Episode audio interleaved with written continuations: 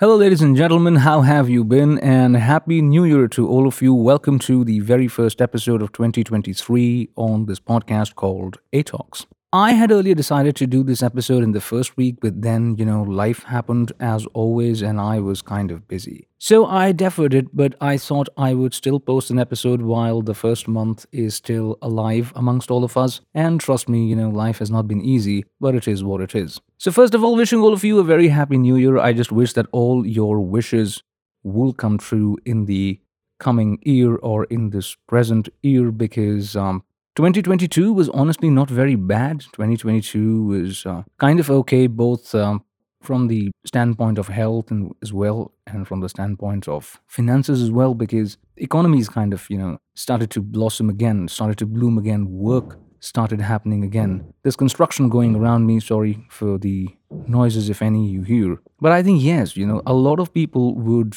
agree to that that 2022 was not as terrible as 2020 or 2021. Here in India, during the COVID time period, 2021 was probably one of the most terrible years that, you know, we've ever witnessed in history of around 100 or 120 years. That being said, so many people, we lost so many people, lost so many lives, the health care, the infrastructure kind of crumbled. And looking back at that, is kind of traumatic. It's kind of terrible. But 2022 brought some relief because 2022 had, you know, some of its own goodness to it. You know, people started going back to work. Work from home in many areas ended. A lot of other people, you know, joined the economy, joined the industry. There was growth. The numbers multiplied. The earnings increased. Everything just happened. Markets opened. Products were available on the um, on the chip front. The shortages were gone. On the um, graphic card front, you know, most of the hoarding is kind of over and the graphic cards are still selling at good prices.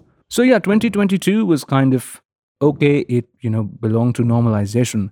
And according to my estimate, what I really want or what I really wish for 2023 is that 2023 should be, I think 2023 should be the year of growth.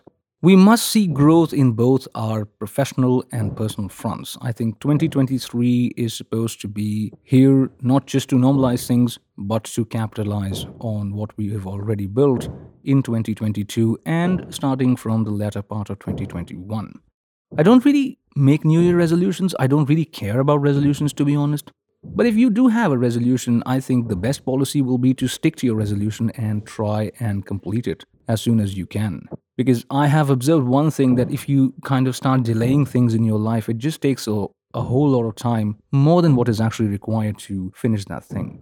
I think resolutions are great. They keep you on your feet, they keep you geared, they keep you motivated, and so on and so forth. I think they're great. Personally, why I don't have resolutions because kind of, you know, the life I lead is very unpredictable. I don't even know what's going to happen tomorrow or the next hour. There will be a call and I would have to go somewhere for another deadline. Something would creep up. But we all lead different lives, and I can totally understand why some people would make resolutions and try to stick to them. And I also understand why some people would not like resolutions like myself and would stay away from them. But if you are in category A, one who makes resolutions, good luck with that and fulfill your resolutions, fulfill your dreams, fulfill your aspirations. Or if you're in category 2, just like myself, please stick to life, all right? Be positive, and that's very important. If you're not positive in your life, it's going to be very difficult for you. So, yes, please be happy. Please grow. Please be positive. Please, you know, just make the best use of your time, make the best use of this year.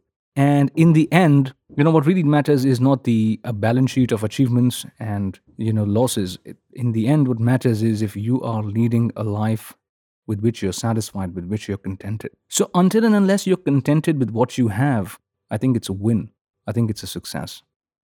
Also, about podcasting this year, I think I am going to do more podcast episodes than last year. That is, if you can call one resolution that I have really have is to be more active with my podcasting. Also, I did take up a reading challenge for the very first time in my life. I usually stay away from these challenges on Goodreads, etc., and book clubs, etc., because, you know, once you start falling behind, it just kind of creates a sense of emergency, a sense of urgency, and a sense of anxiety, and a sense of inferiority in you that, oh my God, others are doing this, I can't do this. And you just, you know, start unnecessarily comparing yourself with other people when you don't even know what kind of lives they are leading and you very well know what problems you have. Trust me, when we talk of problems, I think we all have problems. We all do. And all of our problems are of different magnitude. To us, our problems are the worst. To them, their problems are the worst. When you compare problems, one might say that, hey, your problems are nothing, my problems are everything, so on and so forth. But point remains that everybody has their own set of challenges, and it's also a challenge to deal with most of them. So if you're dealing with your challenges on a healthy level, if you're dealing with your challenges properly, if you're able to overcome them, I think that's your achievement and you should be happy with that. But yes, I did take a book reading challenges. I've taken a challenge uh, of reading 25 books this year. By the end of this year, I don't even know how many I have read. I have not checked the numbers. It's maybe four or five on the date of recording this podcast. So I am kind of, you know, going, just moving on. But yes, people do take a lot of book reading challenges and they do a great job. They're like, you know, they read one of my friends. Uh, I'm not, I don't know if I'm allowed to take her name on this podcast, but she took a challenge to read 52 books last year and she completed that. Bravo. Kudos.